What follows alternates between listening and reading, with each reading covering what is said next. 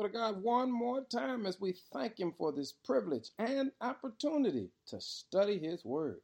And remember, whatever you do, make your way to the house of the Lord today and give Him a worthy praise. Our focus today is, I'm glad about it. In Psalm 122, verse 1 says, I was glad when they said unto me, Let us go into the house of the Lord. Family, as a church, we all gather as varying tribes and all sorts of denominations. But the truth of the matter is, we all gather as followers of Jesus. We are all called Christians. Now, don't get it twisted. Denominations does not separate us. That's a man-made word. What separates us is our love, our desire, and our fellowship of Christ. And don't let anybody twist it. He says, I was glad when they said unto me, Let us go into the house of the Lord.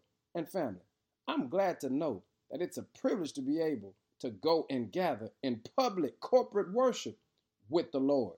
Because what I love about it is one believer can bump into another believer and we can all shout about what he's done for us.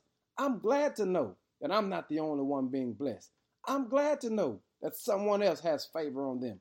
I'm glad to know that God is working it out in somebody else's life. You see, that's why I was glad when they said unto me, Let us go into the house of the Lord. Because when we get into the house of the Lord, we collectively know we all have something to give him glory for. Hey, family, I'm glad about it today. What about you? Praise God like never before because we know he's worthy. Be blessed today. In Jesus' name, amen.